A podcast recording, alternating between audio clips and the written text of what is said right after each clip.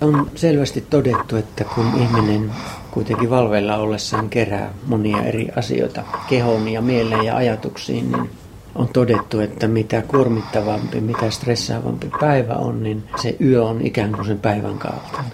Se helposti sitten muuttuu yökin levottomaksi, jos on jatkuva kiire eikä semmoisia palautumis- tai rentoutumisjaksoja sinne päivään sisälly. On hyvä jo siinä päivällä ollessa, jos on työssä oleva, niin tietenkin työpäivänkin on hyvä sisällyttää jotakin taukoja, palautumisjaksoja, mutta sitten ennen kaikkea töiden jälkeen rentoutumista, palautumista, semmoista itselle rauhallista askarointia ilman semmoista niin kuin stressaavaa pyrkimystä siinä toiminnoissa.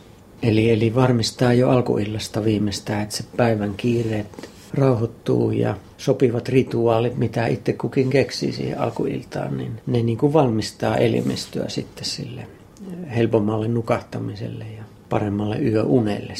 Et kaikillehan meillä on tuttu se, että tuota, jos on levotonta, jos on ahdistavaa, niin ne näyttäytyy unen levottomuutena, painajaisina, unen katkonaisuutena – ja unen laatu näkyy myös sitten huononemisena ja, ja väsymisenä päivällä.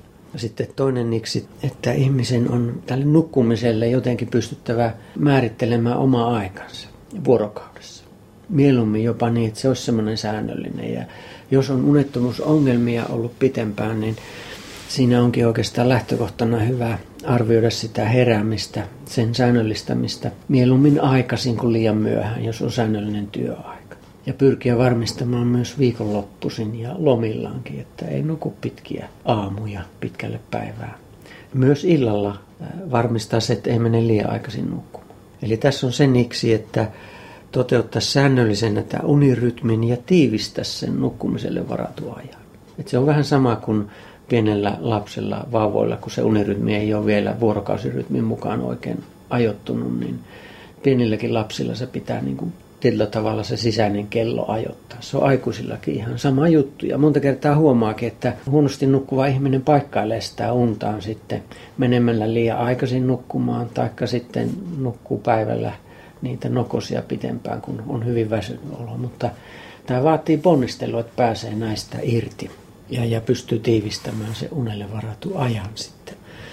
No aivan selvästi unen laatua edistää sopiva annos liikuntaa.